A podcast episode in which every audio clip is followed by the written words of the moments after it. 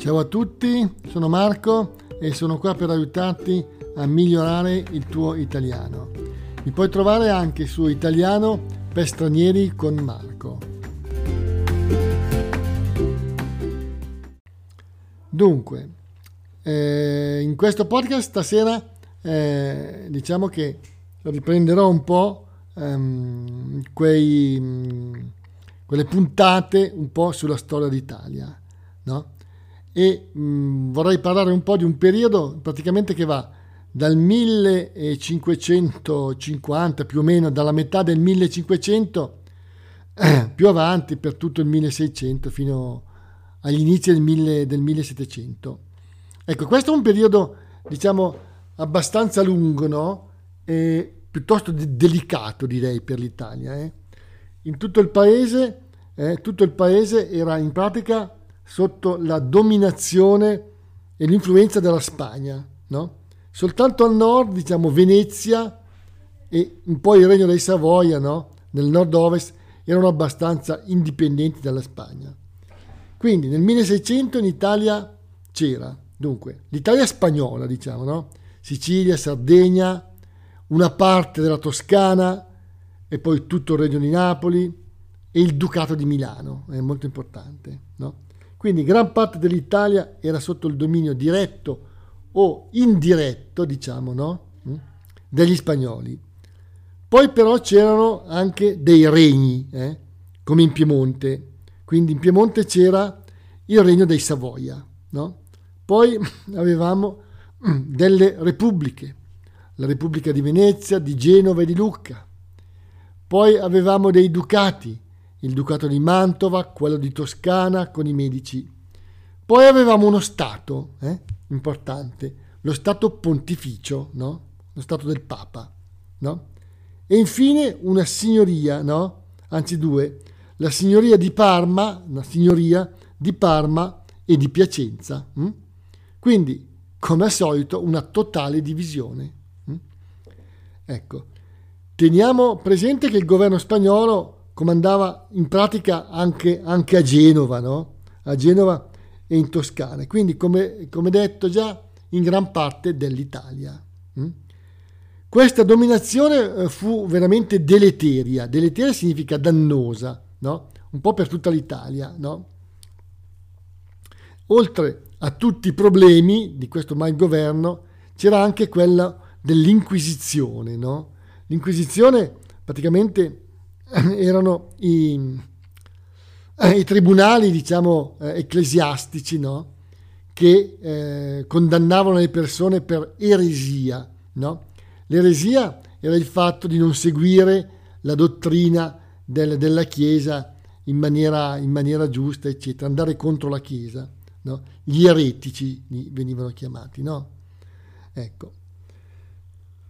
Bene, in, questa, in una situazione molto grave, quindi era un po' tutta l'Italia, no? E eh, come detto anche, anche, la Sardegna, no? Ok.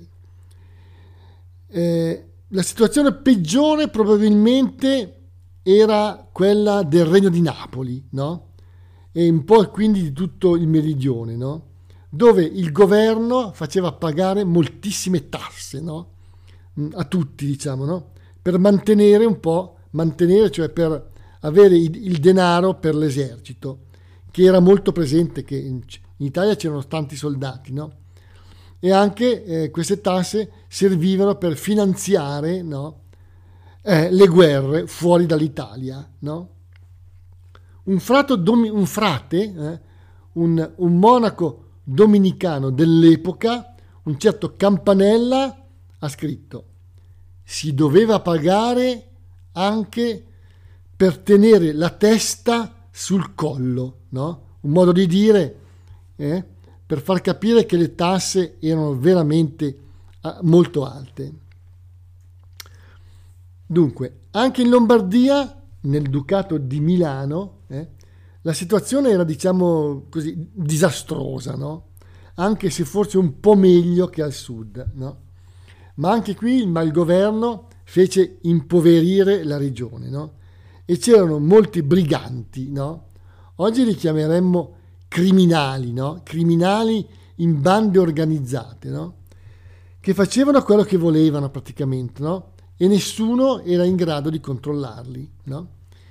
Il banditismo, banditi o briganti, è un po' la stessa cosa, era diffuso in tutte le campagne, no?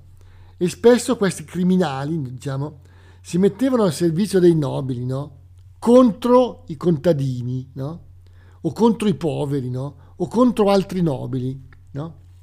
Praticamente c'era una situazione della sicurezza, diremmo un po' fuori controllo, no? Nessuno era in grado di controllarla. Contro questa situazione, no? In generale, ci furono molti tumulti, no? I tumulti sono delle agitazioni, no? In cui il popolo cercava di fare qualcosa, no? Contro il malgoverno e le continue tasse da pagare, soprattutto nel meridione. Ma niente in pratica era possibile contro il potere del governo, che aveva comunque sempre bisogno di soldi. Ecco, a questo proposito vorrei citare un libro molto famoso in Italia, no? che è I Promessi Sposi.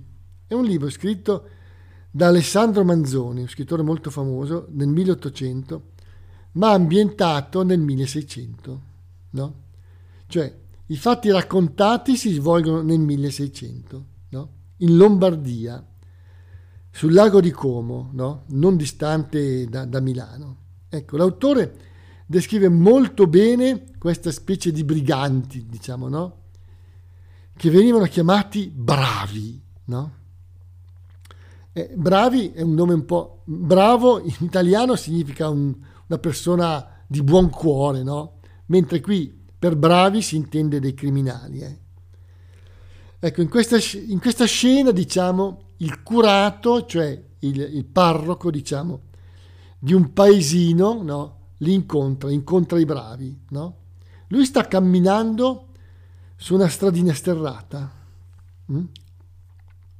vicino al lago, il lago di Como. Ecco, leggiamo il pezzo, no?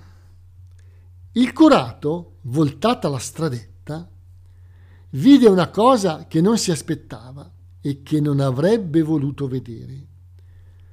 Due uomini stavano l'uno di rimpetto all'altro, cioè uno di fronte all'altro, al confluente, cioè dove si univano, no? Ok?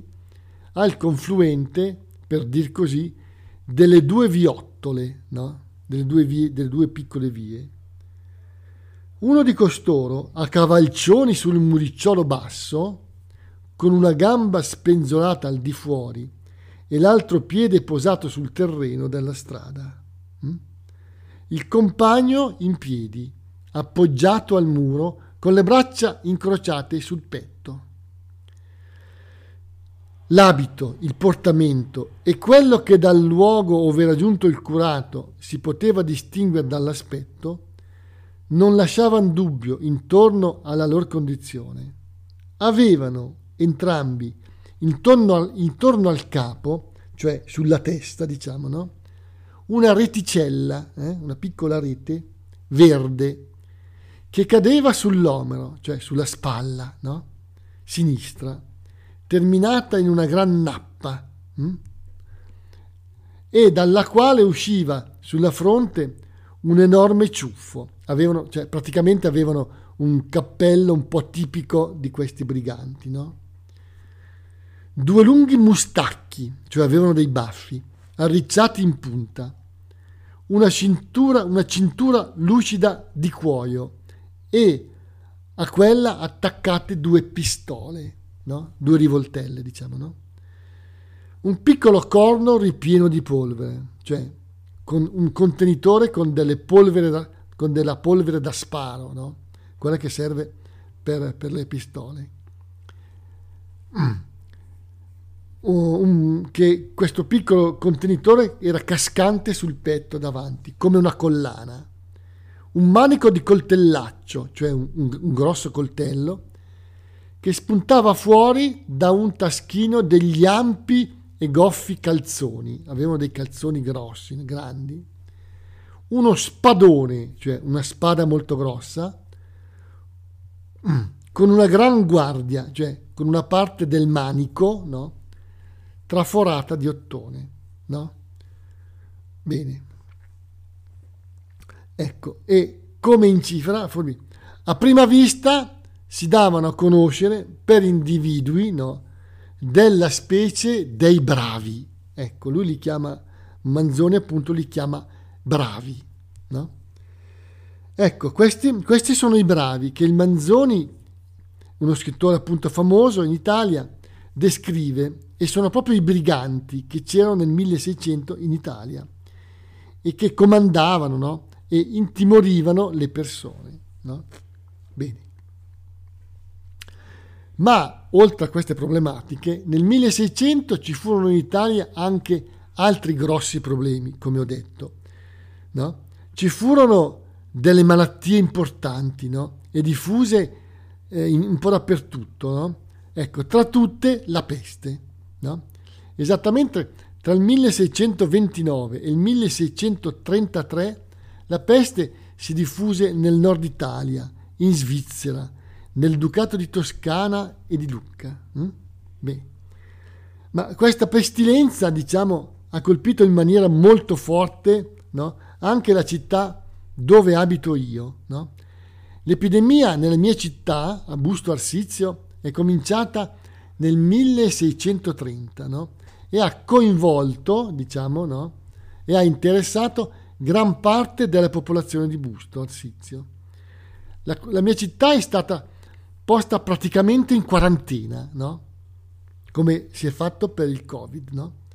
Ecco, come se fosse una, un lockdown di oggi, no? Ecco. Non è chiaro come mal- la malattia sia arrivata nella nostra città, ma le conseguenze furono veramente terribili. Nessuno poteva entrare e uscire dalla città e quindi molta gente non poteva più lavorare. In città c'erano all'epoca attività di vario tipo, no? tessitori, filatrici, no? si allevavano anche i bacchi da seta, no? quelli con cui poi si fa il filo, no? con cui si fa la seta. No? Ecco. I medici a quel tempo non erano assolutamente in grado di curare la malattia. Hm? Dunque, la versione, la versione diciamo, più attendibile sembra essere che la malattia sia stata portata in città da un soldato, no? proveniente dalla Valtellina, una, una, valle a nord di Milano. Questo soldato è entrato in città, no?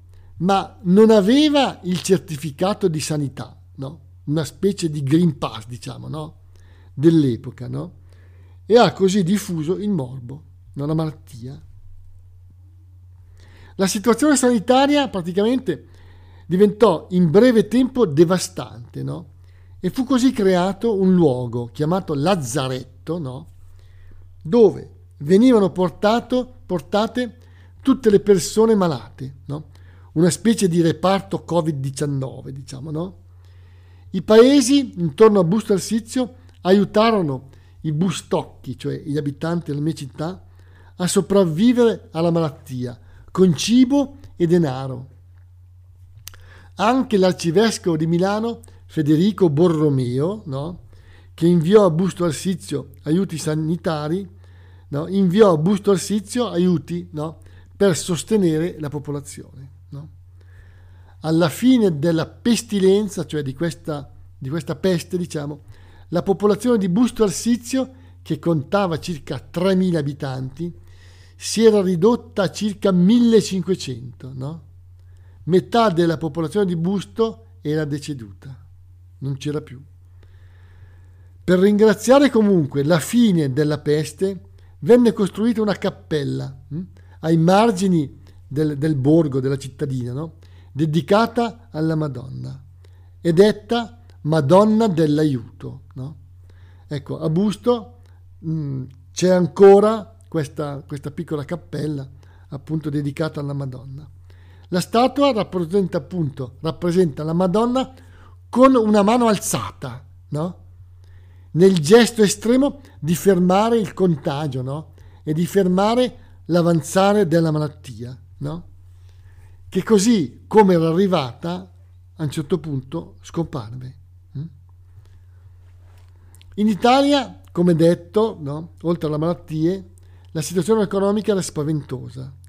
La Chiesa, oltretutto, era contraria, diciamo, allo sviluppo, no? allo sviluppo del capitalismo e ostacolava il libero pensiero.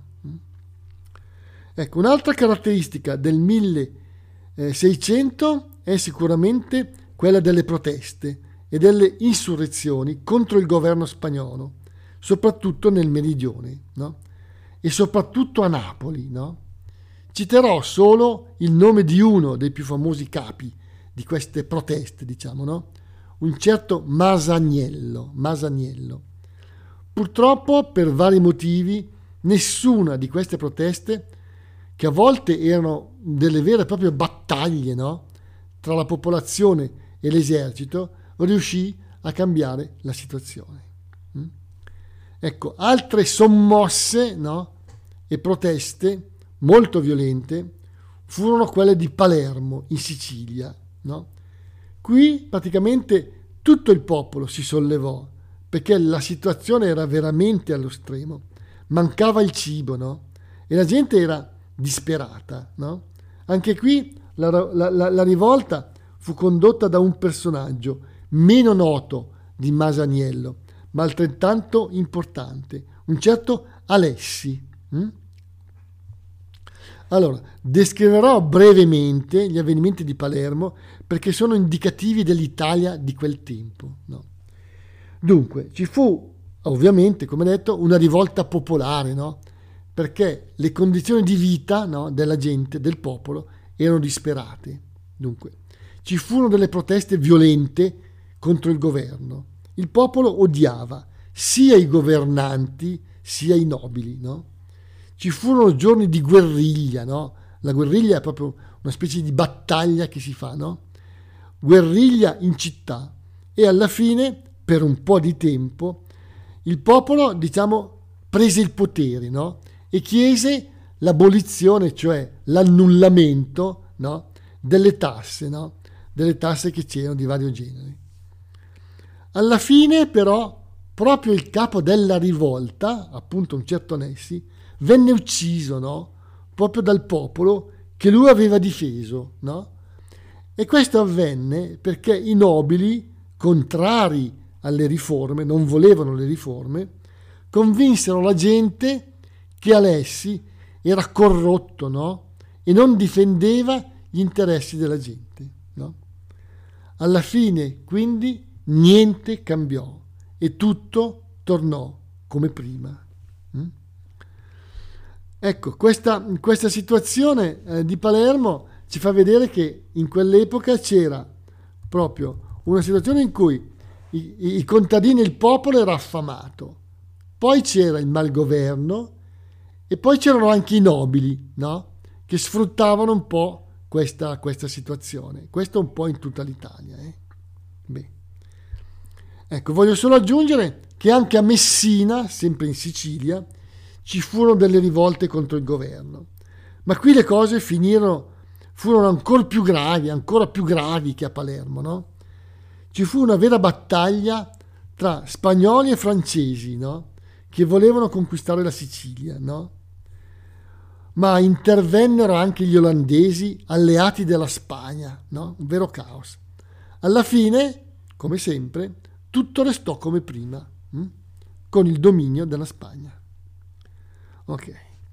Dunque, con tutto questo, diciamo, siamo arrivati alla fine del 1600 e in Italia c'è, come ripeto, una situazione veramente disastrosa economicamente, no? e c'è, c'è, economicamente c'è un forte arretramento, no? E ci sono continue guerre sul territorio, no? Senza, come al solito, entrare nel dettaglio, eh, vorrei far capire che la situazione era continuamente di guerra e di sofferenza per la popolazione, no? Oltretutto, come detto, c'erano continuamente malattie portate dagli eserciti, no? Mm?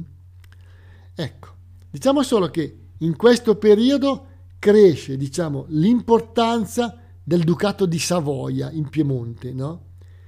che fa una guerra contro l'Austria che dura anni. Hm? Contro la Francia, scusate, contro la Francia, no? contro l'Austria. Ecco, in questo periodo ci sono anche poi dei terremoti, no? Dei terremoti in alcune parti del sud Italia, in Sicilia. Ce n'è uno nel 1669, no? Eh, e poi nel, in quest'anno ci fu anche un'eruzione dell'Etna e nel 1693 ci fu un terremoto che devastò gran parte della Sicilia. Mm? Ci fu anche un maremoto. Il maremoto è eh, un, un, mare molto agitato che a, a, volte si verifica in conseguenza di un terremoto, no? con onde enormi che devastarono alcune coste siciliane. Insomma, una serie di eventi naturali, diciamo, devastanti, che fecero molte vittime. Mm? Ecco, ci fu, ci, ci fu anche a un certo punto un terremoto nel sud Italia e il Vesuvio nel corso del 1600, il Vesuvio è, è il vulcano di Napoli, eh, eruttò più volte. Mm? Ecco, insomma, una somma di eventi catastrofici hanno in pratica devastato l'Italia. Mm? Il 1600 possiamo dire che si conclude diciamo, con il Ducato di Savoia, questa volta che invece è alleato dei francesi, cerca di allontanare i tedeschi dall'Austria. Mm? Alla fine si fa la pace nell'anno 1697 e in pratica tutti i principi del nord Italia, più o meno, no? devono pagare delle somme di denaro ai tedeschi in cambio della loro ritirata. Ultima cosa, in questo periodo c'è anche la guerra no? tra Venezia e l'impero ottomano, no? Ecco, ma questa è una vicenda che riguarda in pratica un po' soltanto Venezia. Hm? Allora, riassumendo, potremmo dire che il 1600 è un secolo veramente caotico in Italia. Succede di tutto, di tutto potremmo dire. Guerre in continuazione, malattie ed epidemie gravissime, no? La peste. Poi terremoti, terremoti ed eruzioni di vulcani. Eh? Quindi, e mi fermo qui. Mm? Ecco, spero di aver dato una panoramica eh, di questo secolo un po' molto agitato, no? eh, un po' in tutta, in tutta l'Italia. Mm? Come al solito ho fatto una panoramica molto molto generale senza entrare in particolari, cosa che non voglio fare e ribadisco che questi sono soltanto degli argomenti e non sono lezioni di storia, che io non sono in grado di fare, non essendo uno storico. Grazie comunque a tutti per l'ascolto e alla prossima. Ciao!